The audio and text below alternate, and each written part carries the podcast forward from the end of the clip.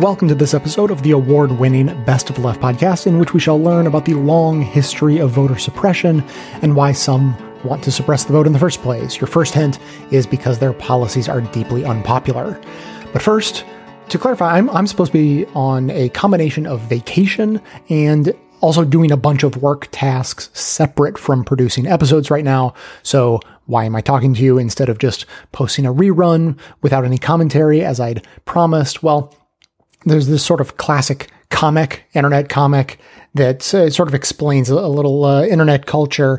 The guy is just furiously typing on his computer, and his partner from the other room calls, Hey, are you coming to bed? And he says, I can't right now. Someone is wrong on the internet. I've been going through a little bit of that myself. I, I've been encountering people being wrong on the internet, and that has been a major distraction. And I thought, should I try to ignore it, which is really hard, or should I get it off my chest and then move on? And so I decided to get it off my chest and move on. So what I have for you today is not a rerun episode. It is a remix episode with some old clips that are as relevant today as ever, but with a huge, totally new commentary at the beginning to get us started. First, just honorable mention. I, I can't tell the story because if I start in on it, I'll talk for 10 straight minutes. But I had some choice comments to make about more people being wrong in their criticism of how to be an anti-racist and or white fragility, the major books available right now. I am wide open to good, genuine, nuanced, thoughtful criticisms of those works. I've read them both. I think they're not perfect, but I like a lot of what they have to say. I have my own critiques that members have heard, but I, you know, I criticize what was actually in the book. I, I came across yet another person who was criticizing those works and was so wrong, just like 180 degrees or 100%, like whatever analogy you want, just completely wrong about their framing that I had to spend a bunch of time writing a detailed tweet, pulling quotes, you know, a bunch of work like that. So if you want to make me, you know, feel good for having gone through all that work, check out our uh, Twitter feed right now. Obviously, it's just at best of the left and it's pinned at the top because I, I want people to see it. I, you know, I posted it and it didn't get any traction, but I thought I'd let you know so you can go see for yourself. Secondly, today, our main, main course, we have a new listener, which is really exciting. I mean, I'm not, we don't announce every new listener that that joins the show, but uh, Trey wrote in recently. He didn't say explicitly he's brand new, but I just got that impression. He describes himself as being on the center right, but he wrote in specifically because he loved the episode on restorative justice. So I'm going to talk about Trey for a few minutes, and I want to clarify at the beginning, and I'm going to remind you later, I am not picking on Trey. I'm not mad at him. I don't think he's a bad dude, nothing like that. Uh, not to mention he's not a public figure. And I can tell that, you know, he is uh, genuine. He is, he's doing his best. And so we're just to have like a little disagreement, but it's all meant with love and compassion. And I'm just trying to be helpful. Okay. So, um, Trey, in his message about the restorative justice episode, writes, quote, I'm sure I will still find myself at odds with some of your future podcasts, only because I feel the obvious questions aren't often asked, but will continue to do so in order to get balanced information and understanding. End quote. So again, just very nice message that he wrote to me about the restorative justice episode. So I thanked him for his message. And, and based on that comment, I, I, I said like, Hey, if you hear the absence of obvious questions uh, or, or the answers to obvious questions are, are conspicuously absent from my show let me know. I would love to make the show better and i don't i don't want to like leave stuff out glaring holes in my argument or anything like that. So when trey wrote back he gave me an example of what he means by obvious questions not getting asked and and so he took the uh, news of the, of the day, talking about Trump and the Postal Service and vote by mail and all of that. And here's what he has to say. The media would have you think he, meaning Trump, just wants to keep mail in balloting from happening because he wants to win an election. The problem with the premise is nobody knows what would happen if we all could vote by mail or which party would be adversely affected. Yes, there probably will be issues, but nobody really knows if that would affect one party more than the other. End quote.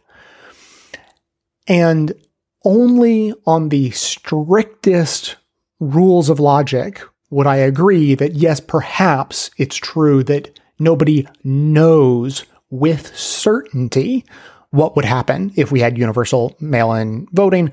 But what's more relevant, I think, to this discussion is I mean, first of all, what's likely to happen based on historical evidence, and what Trump and the Republicans think would happen if we have universal mail in voting or any other mechanism that increases voter turnout, because their actions are based on what they think, and what they think may or may not be based on actual evidence.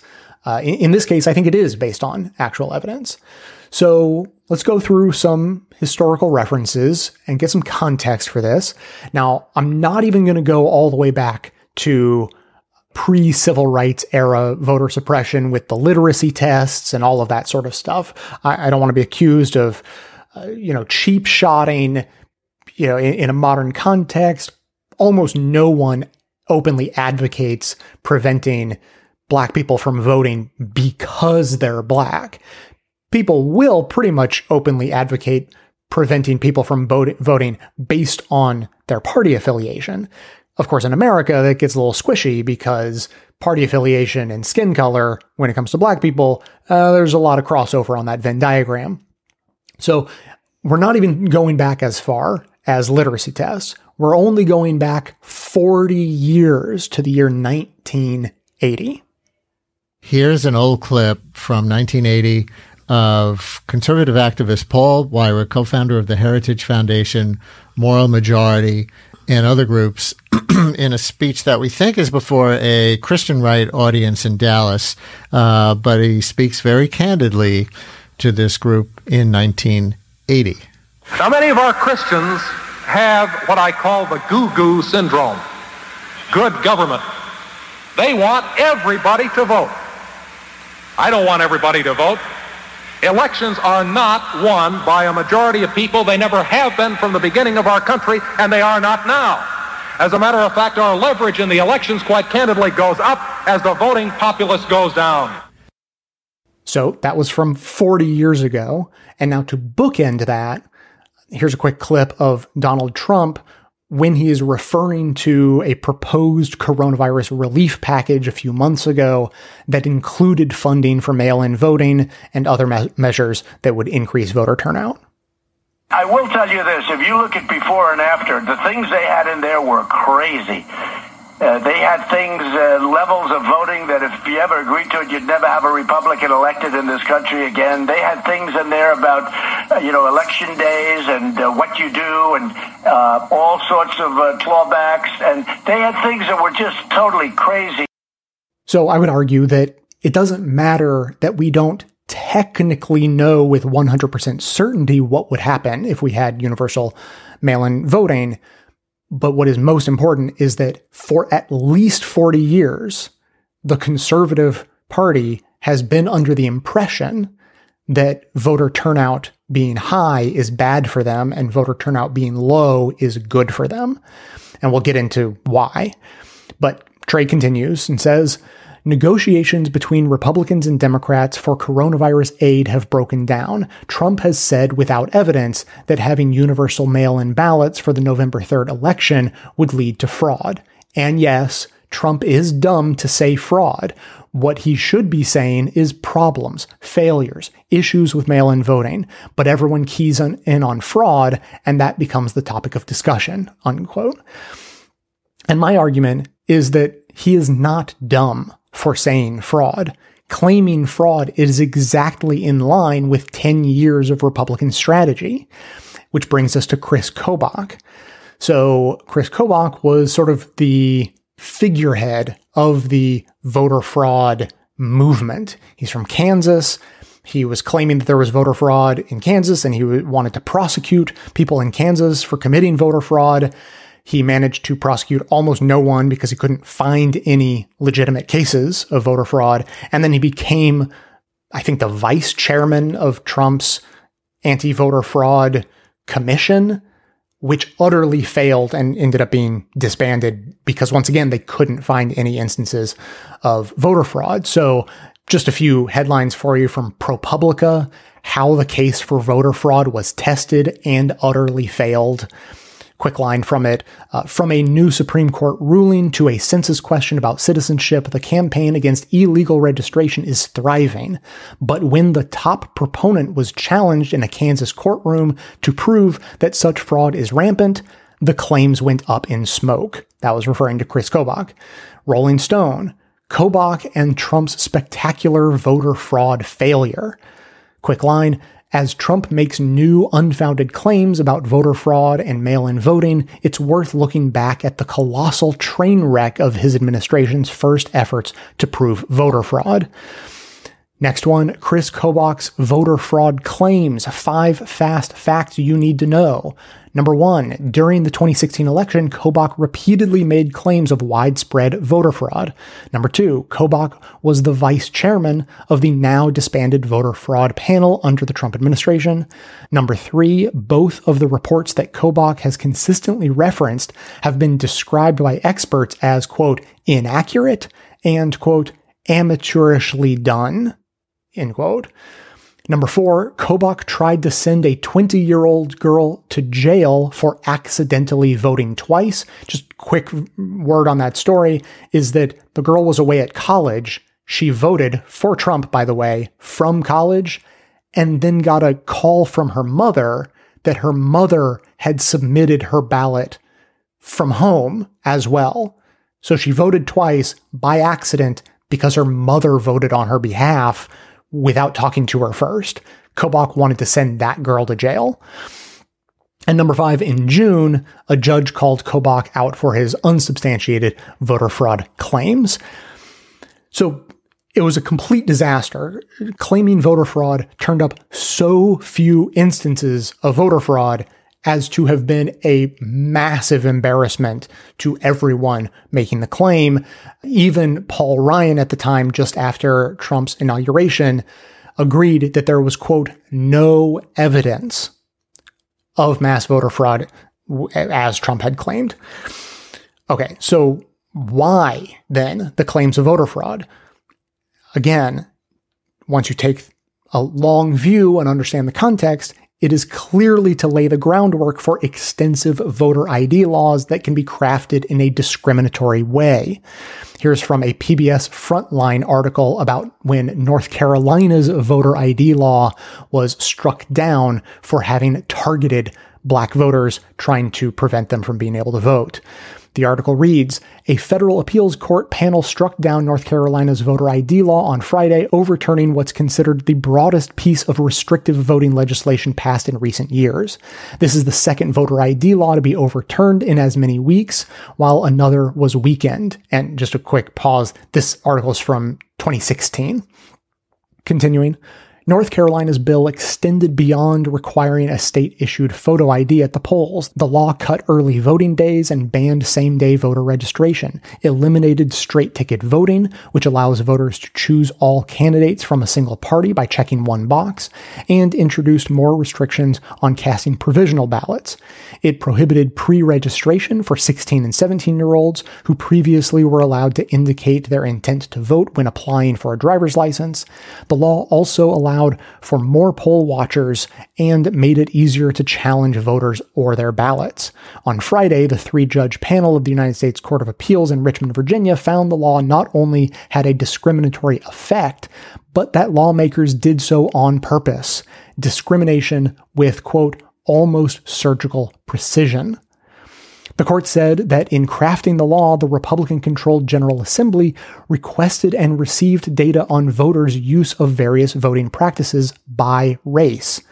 It found that African American voters in North Carolina are more likely to vote early, use same day voter registration, and straight ticket voting. They were also disproportionately less likely to have an ID, more likely to cast a provisional ballot, and take advantage of pre registration.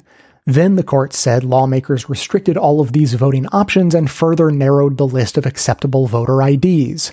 Quoting the court, with race data in hand, the legislature amended the bill to exclude many of the alternate photo IDs used by African Americans.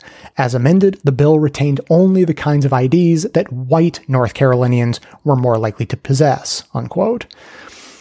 So Trump isn't being dumb when he's making claims of voter fraud. He is staying on message for a party that has been beating the voter fraud drum for a decade so that they would have a false basis to call for restrictive voter ID laws. So, number one, we know that Republicans believe that increased voter turnout is bad for their chances of winning elections. I happen to agree with them, and I think it is largely due to the fact that their policies are incredibly unpopular. And number two, we know that claiming fraud is not an accident or the result of Trump being dumb. This is a multi pronged strategy. You can decrease voter turnout broadly because they think that that will help them, but they can also target Democratic voters with burdensome laws that act as a sort of speed bump between a voter and actually voting to again help decrease turnout of their political opponents.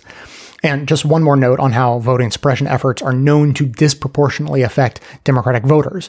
As with so many things in America, it comes down to money. If elections happen on Tuesdays, which they do, and it's not listed as a holiday, which it's not, and there are no laws that say employers need to give their staff time off to vote, which for the most part there's not. I'm not sure if that is the case anywhere then that is an example of how all, for instance, essential workers and anyone working an hourly job is going to have a harder time getting to the polls. And we know what kinds of workers those are, as has been laid bare by the coronavirus and the disproportionate levels of black and brown workers who are listed as essential workers and are treated as expendable. Anyway, it's the same group of people who are going to end up having a harder time voting for all the same reasons that they're having a hard time not getting sick with coronavirus.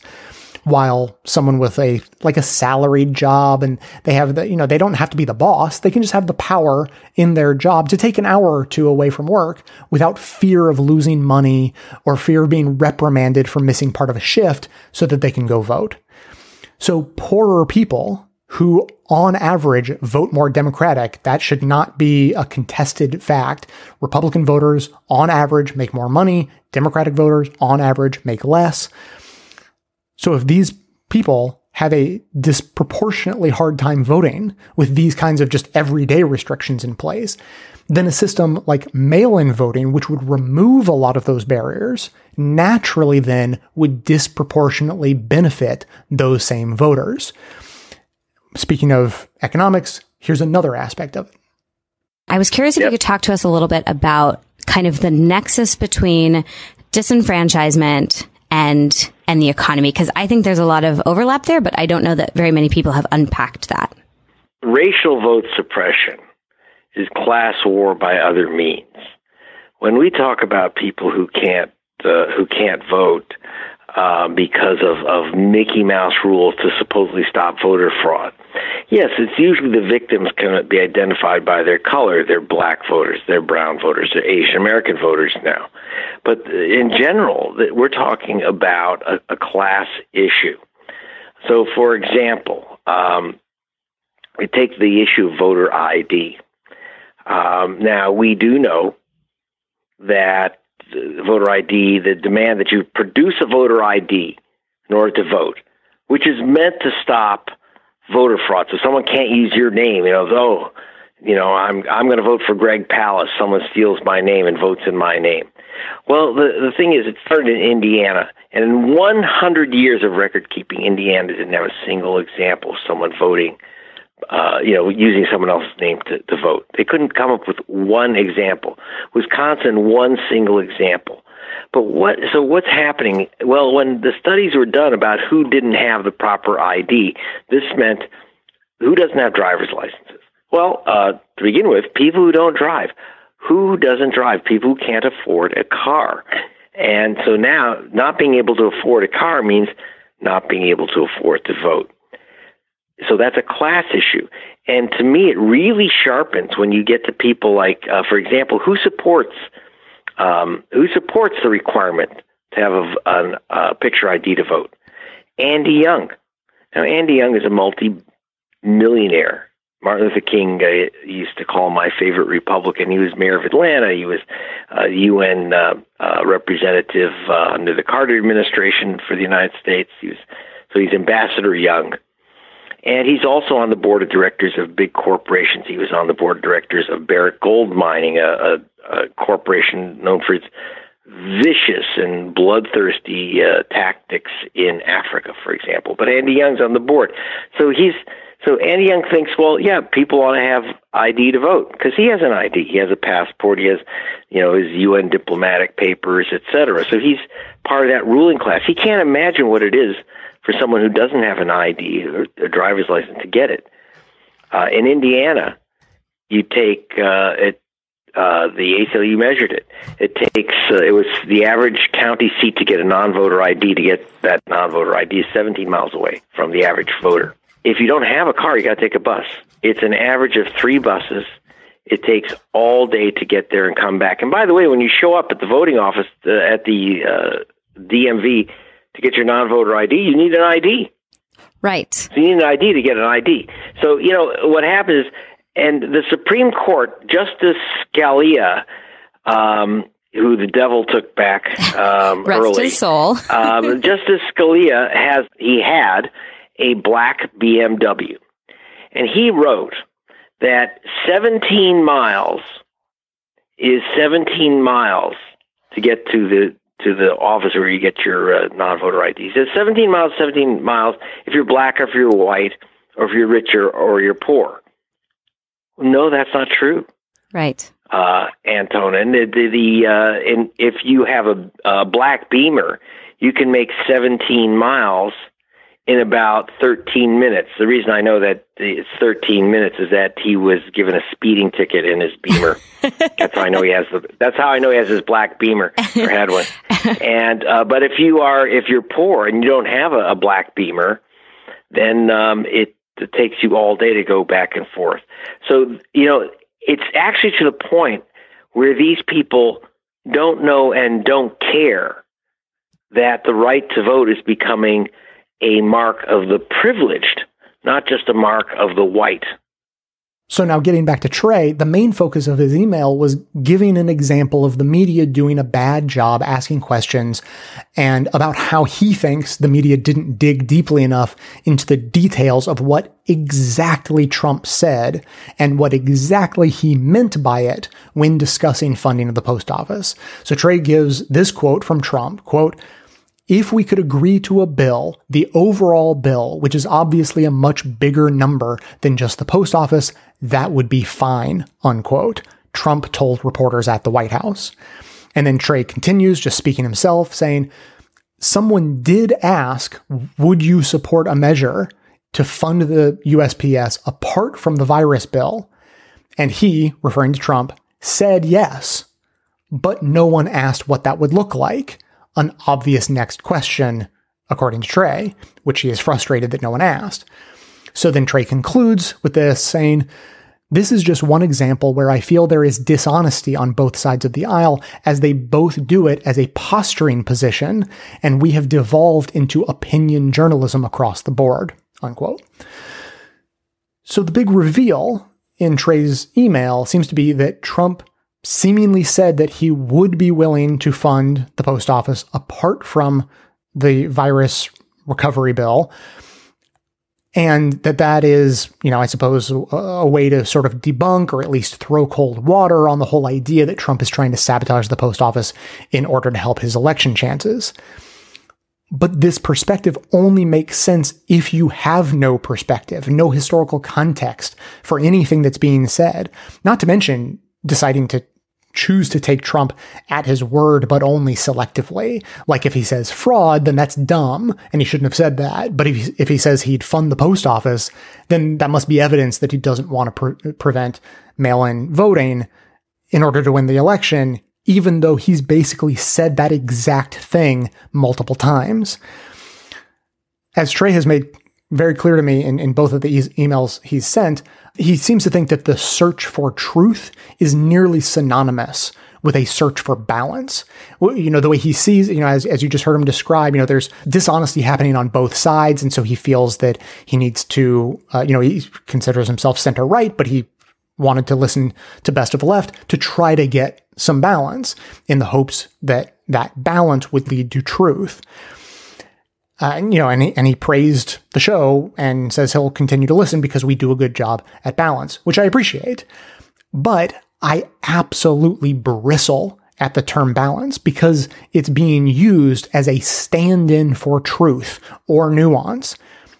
Why not just stick with truth and nuance? If my show is good, it's because it reveals truth and is expansive enough to use a wide angle lens to have a nuanced understanding of the truth, not because it is artificially balanced between two ideological sides. So, again, just a quick reminder I'm not picking on Trey. It is obvious that he is well intentioned and is genuinely trying to do his best to find the best approximation to truth that he can. I am just trying to make an argument for an even better way of finding it.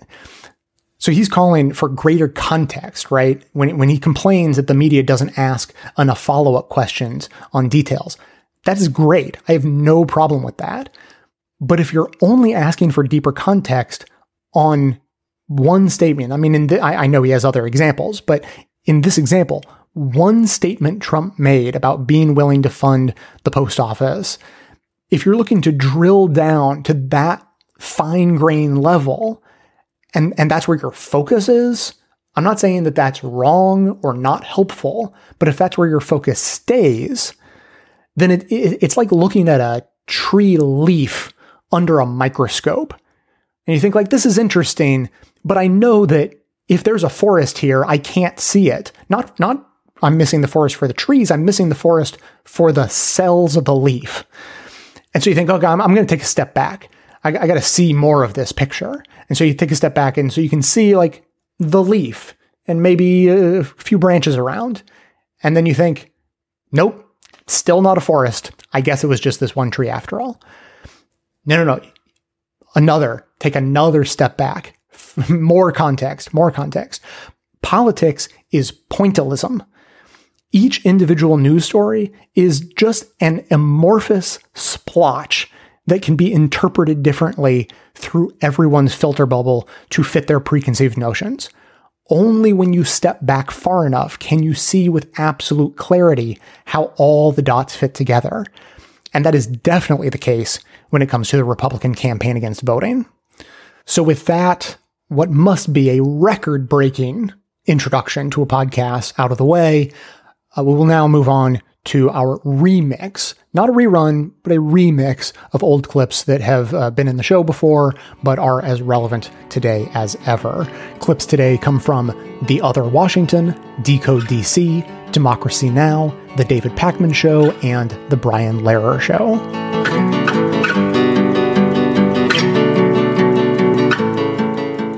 All right, Victoria, talk to me about voter fraud.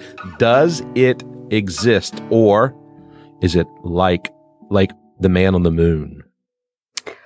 Well, I think most Americans are familiar with Tammany Hall.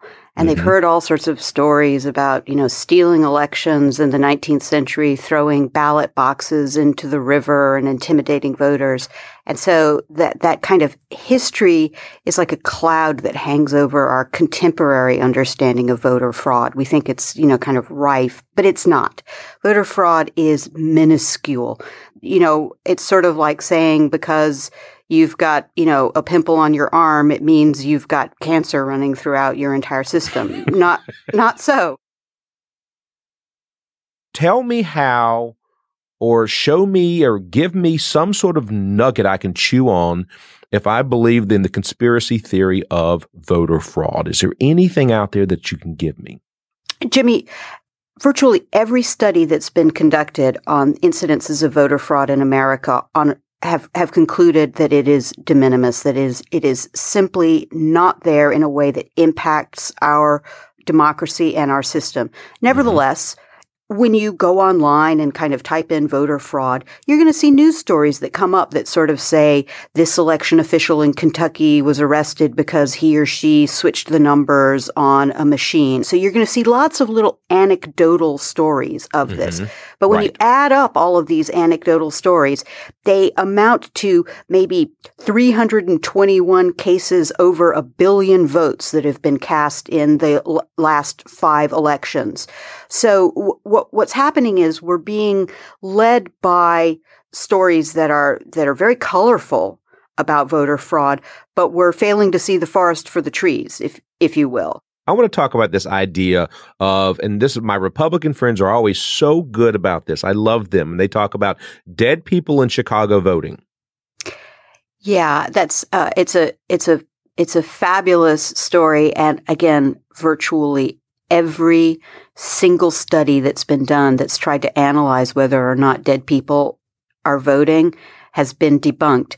A few years ago, there were allegations of exactly that happening in South Carolina, Jimmy, in your home mm-hmm. state. Yep. And um, and and what happened is a group of Republicans went through and they found all of these dead people who had voted. I think they said something like 300 dead people had voted or something like that.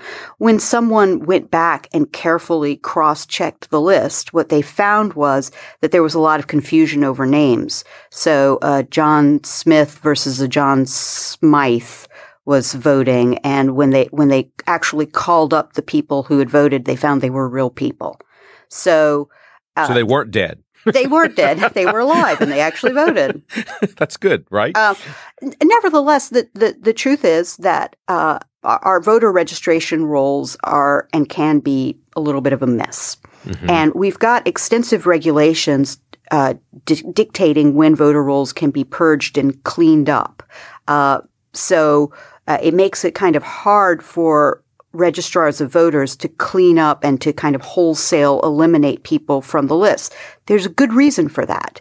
And the reason is, is that we'd rather have slightly messy voter rolls than disenfranchise people en masse. Mm-hmm.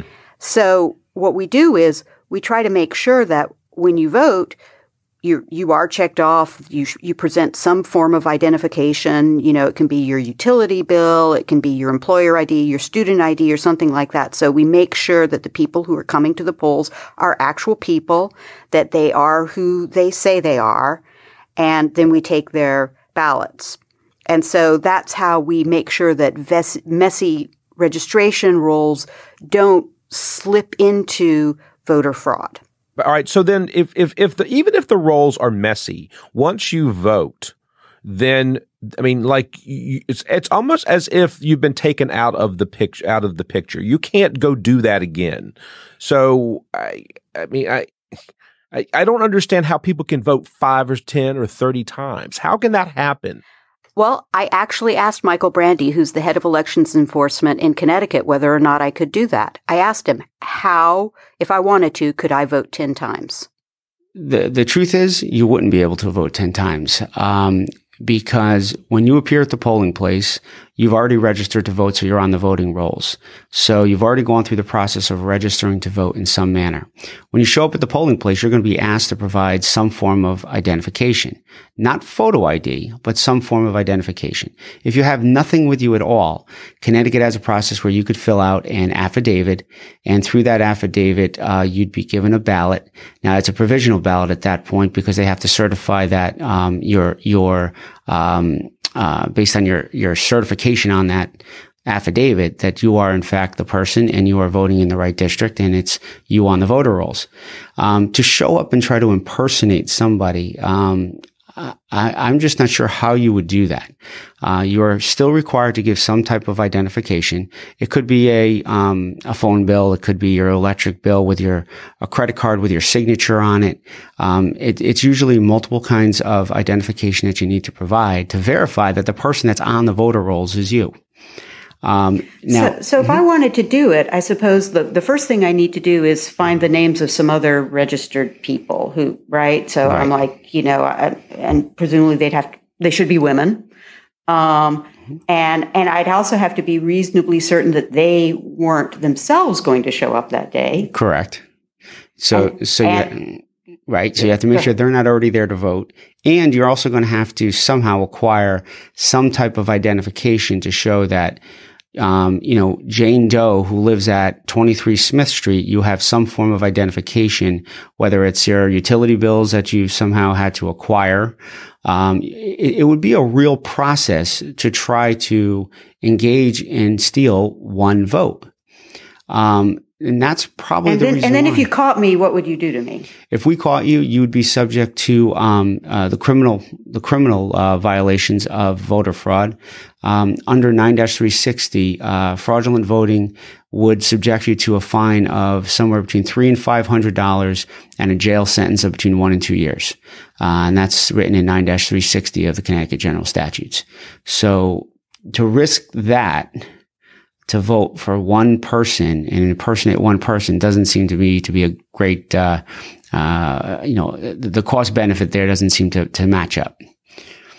So why why all of this push for, you know, kind of strict voter ID that you hear about across the United States?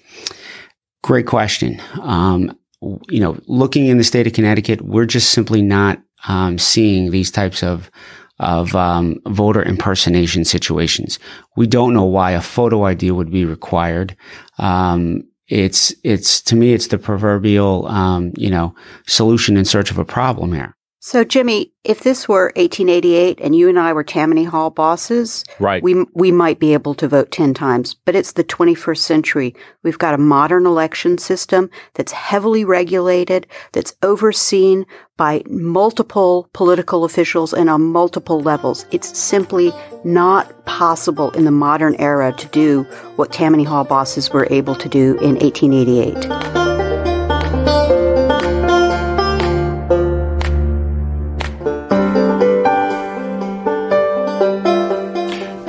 Kansas Secretary of State Chris Kobach has defended President Trump's unfounded claim that millions of people illegally voted, supposedly costing Trump the popular vote. He lost by what, about 3 million votes to Hillary Clinton, but won the Electoral College.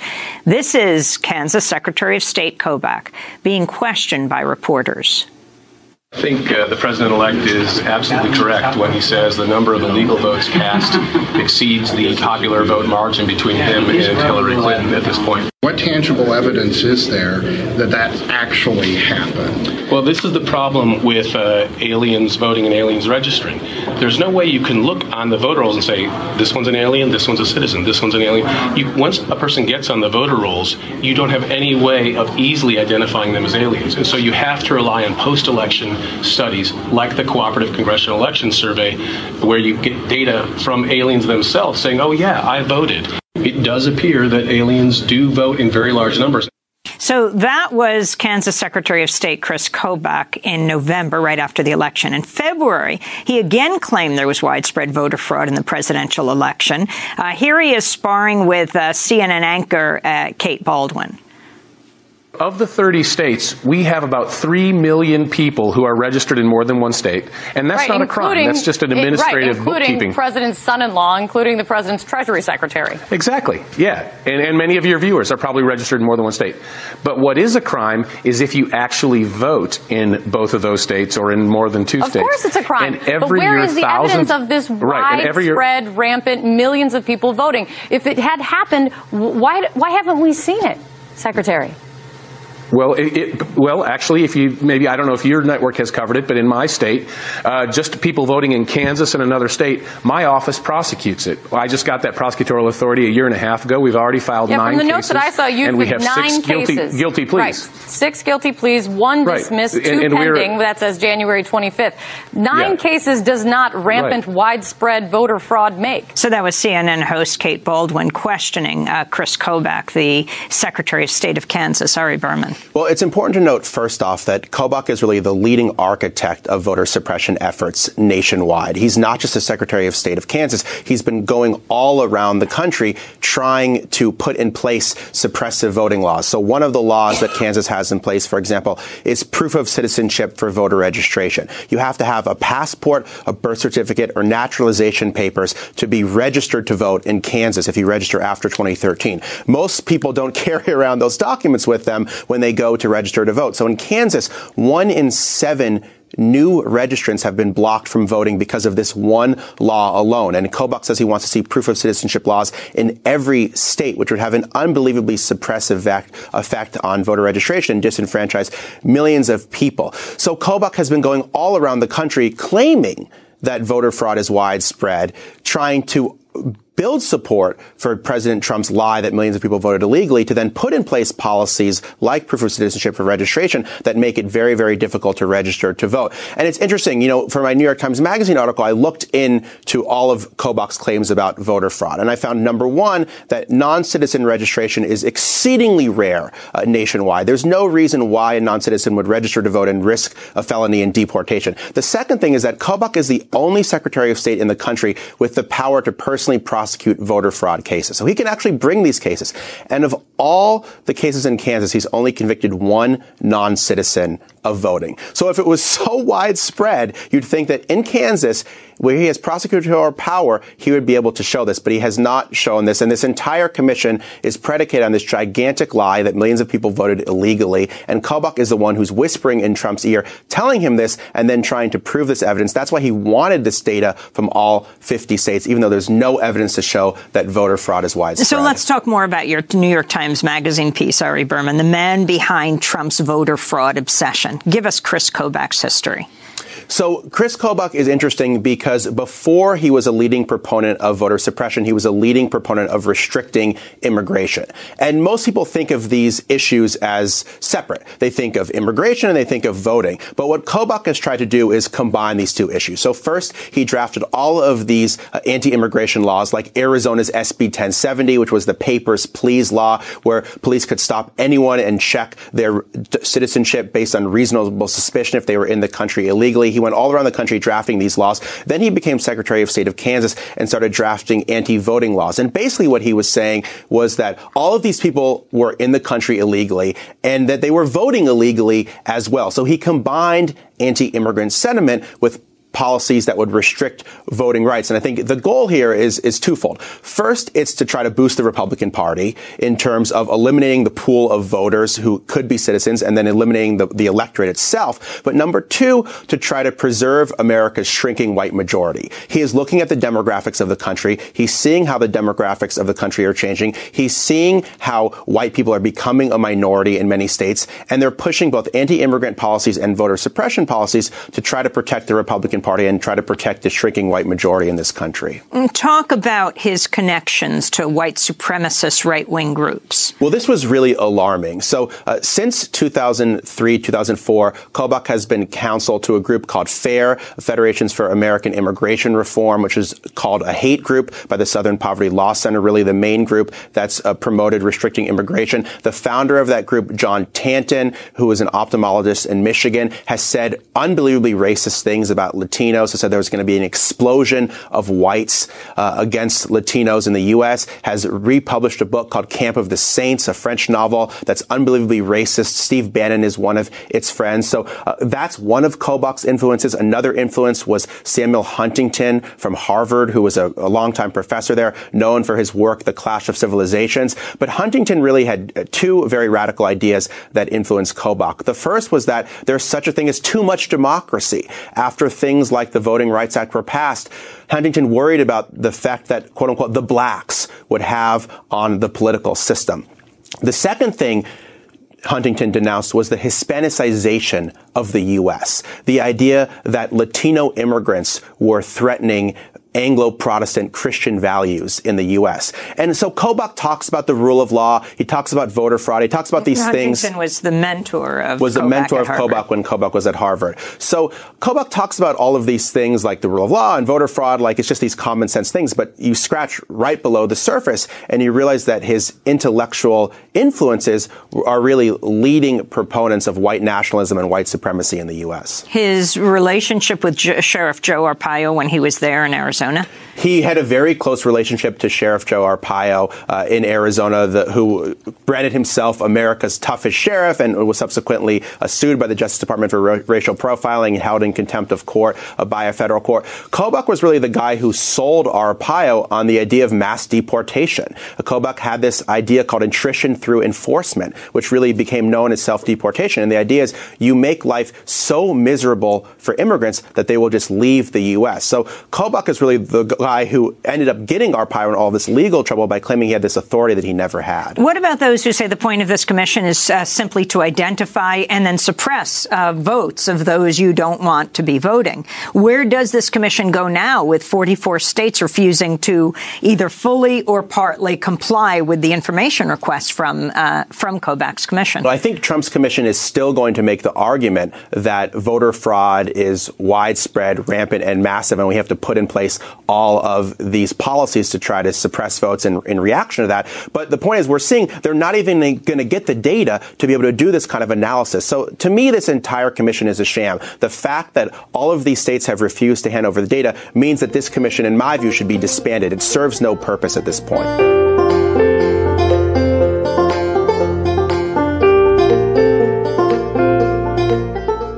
Let's talk a little bit about voter suppression. In Wisconsin in 2016, uh, 300,000 registered voters, or about 9% of the electorate, didn't have voter IDs that adhered to Wisconsin's pretty strict voter ID laws.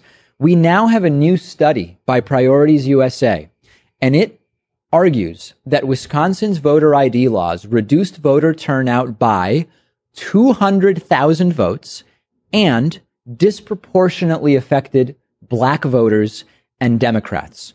200,000 people not voting because of voter ID laws. Donald Trump won Wisconsin by only 22,748 votes. Simple math that most of us can do suggests that the new voter ID laws pushed by Republicans, including in Wisconsin, may have given Donald Trump Wisconsin in the 2016 election. The, the study contrasted voter turnout in states with similarly strict voter ID laws to states without such laws. We have a, a, chart that we can put up for you related to this. And as you can see, the states that made no changes to their voter ID requirements saw turnout go up from 2012 to 2016. States that changed to go to less strict voter ID laws also saw an increase in turnout from 2012 to 2016. And as you can see at the bottom line, states that changed their voter ID laws to stricter laws saw a nearly 2% decline in voter turnout. That's something that Republicans like because Republicans do better when voter turnout is lower. Let's now go, Pat, to our next graph. Throughout the entire country, the study estimates that strict voter ID laws suppressed about 400,000 votes, again, disproportionately affect, affecting black people. And the study compared numbers between Wisconsin and Minnesota, a state with similar demographics to Wisconsin, but no strict voter ID laws. And if you're looking at this graphic, the green line is black Minnesota voters over recent elections. And as you can see, turnout just ever so slightly lower in 2016 than in 2012. Uh, and if you look at the yellow line, you will see that black Wisconsin voters uh, had significantly voter turnout from 2012 to 2016. This isn't the only study that says this. It's consistent with a GAO study from 2014, which showed that yes, strict voter ID laws affected the 2012 election enough to change election results, suppressing young and minority voters. Of course, this is the case. This is what these laws are made to do. This is what Republicans want. This helps Republicans win. Remember this video, damning video, from Pennsylvania State Representative Mike Turzai in 2012? Voter ID, which is going to allow Governor Romney to win the state of Pennsylvania. Done. Right. It's not a secret. They've been honest about this for a while. Lower turnout is good for Republicans or just for the more conservative candidate that's running. Yeah, it's hard to believe that they support voter IDs just out of principle and not because they know it'll give them a benefit in Yeah. the upcoming elections. 31 states ask for some form of ID at the ballot. 15 ask for photo ID. And bills that would intensify voter ID laws have been introduced in 19 states so far this year. Iowa and Arkansas have already passed laws like that in 2017. But again, solutions to problems that don't exist. Voter fraud, the way Republicans describe, is not a problem. There were something like you were saying, Pat, four instances of in-person voter fraud during the 2016 election, and Yes. three of them were Republican voters. I mean, it's so statistically insignificant, and those four cases fall far short of the three to five million people that Trump claims voted illegally in that election. right. Yeah. As, as if we still are going to pretend that there was even a chance that that was a real thing. Uh, we should also be, be voting on weekends or at least have an election day uh, be a federal holiday. I've mentioned that before. But you've got to make the IDs easier to get. People say, hey, the voter IDs are free. Uh, that's not really true. Very often you need documents in order to get the voting ID that you have to pay for copies of. Very often people have to travel uh, and often uh, which has costs to the place where you can get one of those voter IDs. And also, many people who work hourly jobs during business hours have to take time off from that job in order to go and get the ID. And that's money that they're going to lose. And not only that, it's, they could also get fired. In a lot of hourly jobs, you can't just say, I'm going to go get a voter ID, give me time off. There are repercussions for that. yeah, and those voter IDs have to be completely free because otherwise it violates the 24th Amendment, which Yeah. bans a poll tax. If a Republican says, how hard is it to get an ID? You're just trying to get more minorities to vote. That's also not really a criticism. Like, are, are you arguing it's bad for more people to vote? Are you saying it, we would be better off if our representative democracy was only representative of a smaller portion of the people in the country? Republicans know that they can't continue to win on policy alone, and they have to keep voters as white as possible.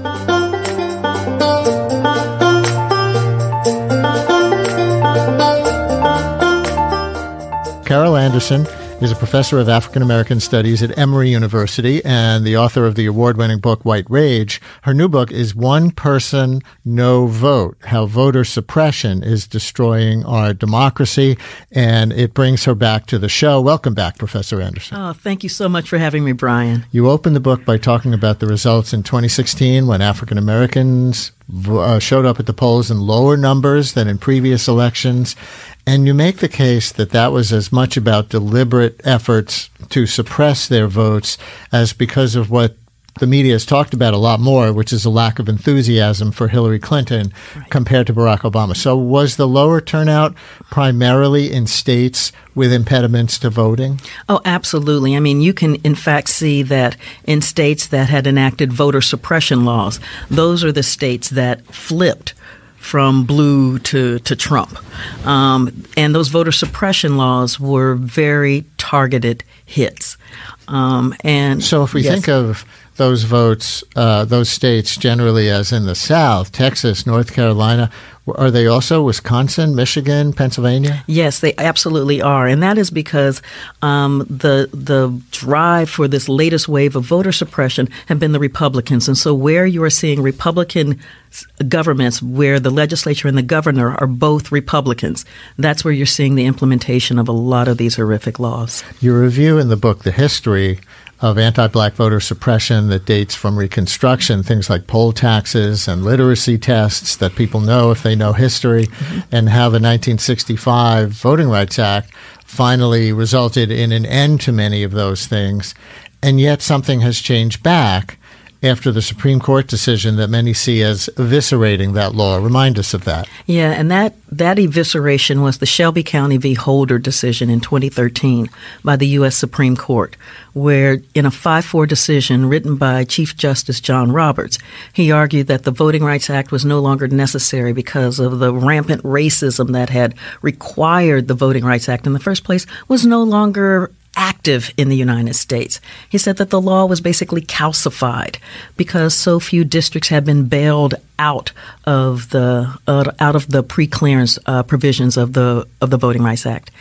And so, one thing that's changed um, is that since the Democratic president, LBJ, pushed through the Voting Rights Act, the Republicans, rather than the Southern Democrats, became the, the, the party resisting expansion of voting access. Absolutely, because what you had with the Southern strategy is you had those Southern Democrats being wooed into the party, uh, particularly in 1968 and and solidified in 1980, first by Nixon and then by Reagan. And so it just took that kind of virulent white supremacy that operated in policy wise in the Democratic Party and moved it into the Republican Party. President Trump was elected without winning the popular vote, the second time that has happened in recent history. Of course, George W. Bush won that way in 2000 once Florida's electoral votes were given to him. You see a through line between the two results, but not just what happened in Florida, also in Missouri and particularly voting in St. Louis, and especially the now what we think of as Trumpian idea that widespread voter fraud needed to be addressed. Give us some of that backstory. Yeah, so some of that backstory with St. Louis is that the board, St. Louis Board of Elections had illegally purged almost 50,000 voters who were primarily in Democratic precincts, purged them from the voter rolls, and didn't inform them. So this is a clearly illegal purge. People came to the uh, voting precinct to vote, found out they weren't on the rolls, but the poll workers didn't have any way to verify it. They couldn't call in because the lines were jammed. People were sent downtown to the Board of Elections, left there for hours trying to figure it out. The polls are getting ready to close. Democrats get a court order to keep the polls open for three additional hours to, to deal with this backlog. Republicans came back and immediately had a court shut down the polls within 45 minutes, hollering that this was about massive voter fraud. Mm. And in case anyone is in doubt that the goal of greater voter access is universal, here's an old clip from 1980 of conservative activist Paul Weyrich, co founder of the Heritage Foundation, Moral Majority, and other groups in a speech that we think is before a Christian right audience in Dallas, uh, but he speaks very candidly to this group in 1980. Now, many of our Christians have what I call the goo goo syndrome good government. They want everybody to vote. I don't want everybody to vote. Elections are not won by a majority of people. They never have been from the beginning of our country, and they are not now. As a matter of fact, our leverage in the elections, quite candidly, goes up as the voting populace goes down. Gasp. Yes. Uh, that, that was is, candid. That was candid, and that's the blueprint. That's the blueprint. Let's take a call of pushback, I think, from Leonardo and Yaphank. Hello, Leonardo. You're on WNYC. Hey, can you hear me? Sure can. Okay. Um, my background uh, is kind of diverse, but part of it includes many years working for the Board of Elections. And I have to tell you that I have a big problem believing that anyone is trying to suppress minorities. And I'm going to tell you the primary reason why. The truth of the matter is, minorities make up such a small number of the actual voters that it's hard to believe that anyone really would care whether or not they're voting. I have seen this year after year after year.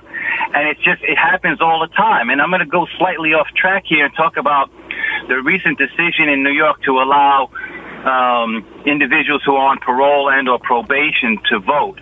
Um, and everyone is making a big stink about that. The truth of the matter is that over 98% of men who are incarcerated have never voted.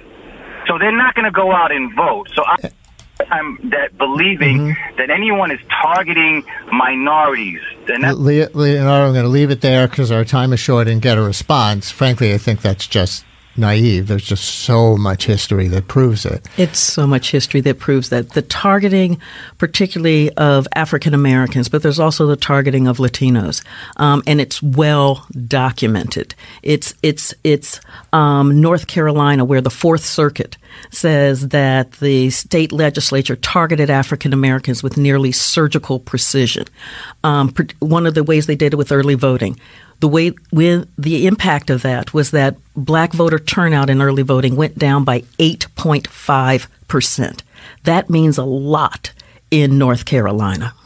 And with respect to uh, probation and parole, there are pushes on both sides, right? So there are um, movements to try to expand uh, the numbers of voters um, um, who you know might be disproportionately African American. Unfortunately, when we're talking about that population, um, and uh, you know, I guess that's a push and pull over the years. After you've served your time for a crime, how long should you continue to lose your right to vote for? Right, because in Florida, you know, you have permanent felony disfranchisement. What that means is we have 6.2 million people in the United States who are disfranchised because of a felony conviction. In Florida, 1.6 million of them reside in Florida. That means that 40% of black men cannot vote in Florida. Almost 23% of black adults in Florida cannot vote. Now they get counted in the census so that they get the Florida gets the kind of representation that they want in the House of Congress, in uh, the U.S. Congress, but they don't have the ability to vote. It's almost like the three fifths rule again, and and wiping out that kind of population can tip the scales in an election in Florida. Um, and in Florida, you know who was a resident of Florida when he was alive? And there's a story that I've told a few times when we talk about this topic because it brings it home for people who aren't usually engaged in this. The late owner of the Yankees, George Steinbrenner, was a resident of Florida, and he was convicted of a campaign finance felony with respect to illegal contributions to the Nixon campaign, and he lost his ability to vote. Wow. And Ronald Reagan pardoned him. See? And the reason Ronald Reagan pardoned George Steinbrenner for illegal campaign contributions to Richard Nixon was so that George Steinbrenner could vote again in the state of Florida. Boom. Boom.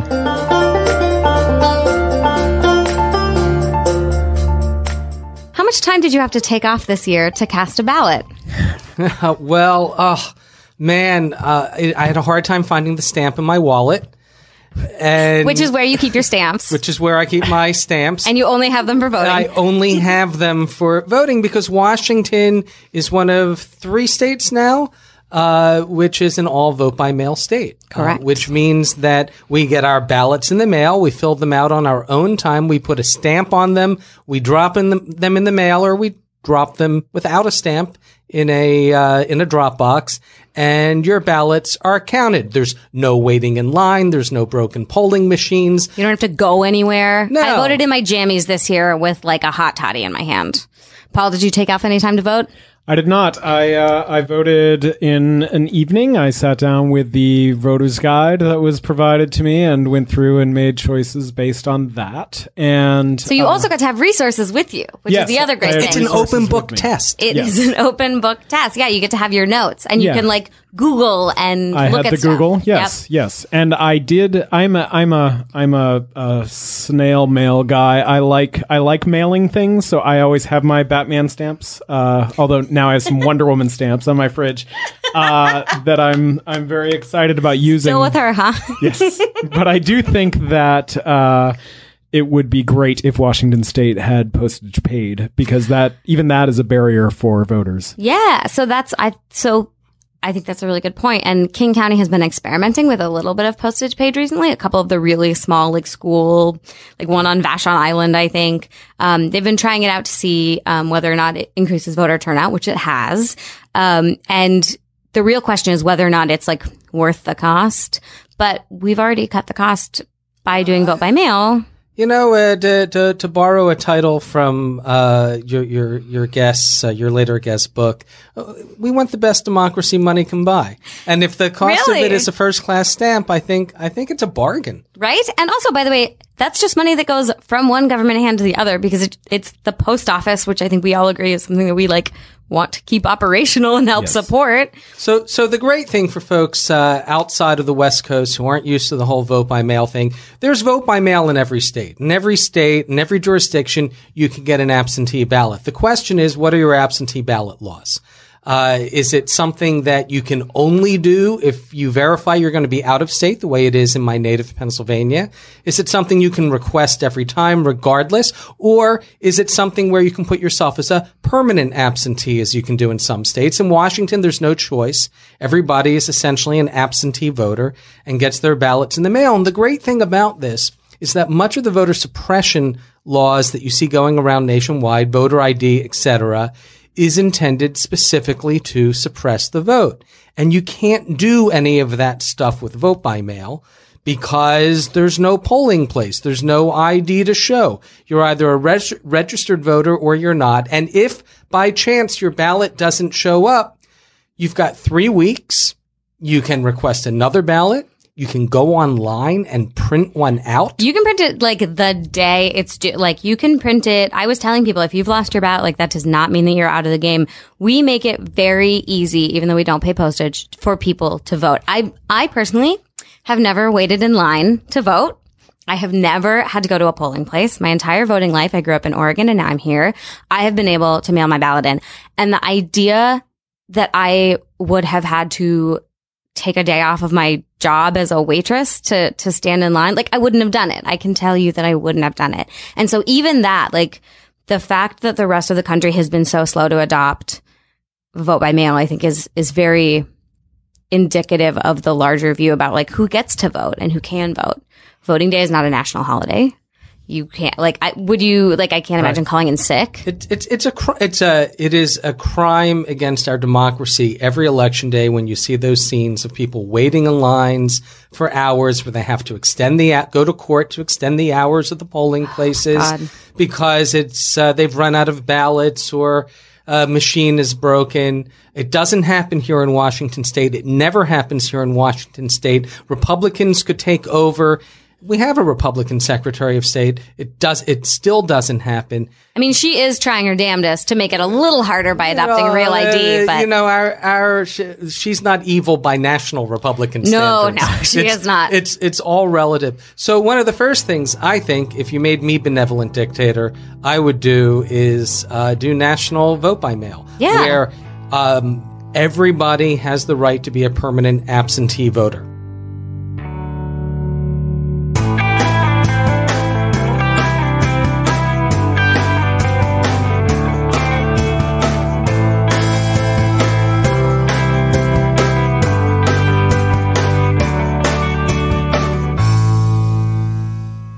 And with that, we will wrap up our remix episode. Once again, you just heard The Other Washington, Decode DC, Democracy Now!, The David Pakman Show, and The Brian Lehrer Show.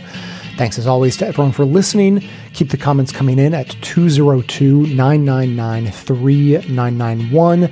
Especially thanks to those who support the show by becoming a member or making donations of any size at patreon.com slash best of left. That is absolutely how the program survives.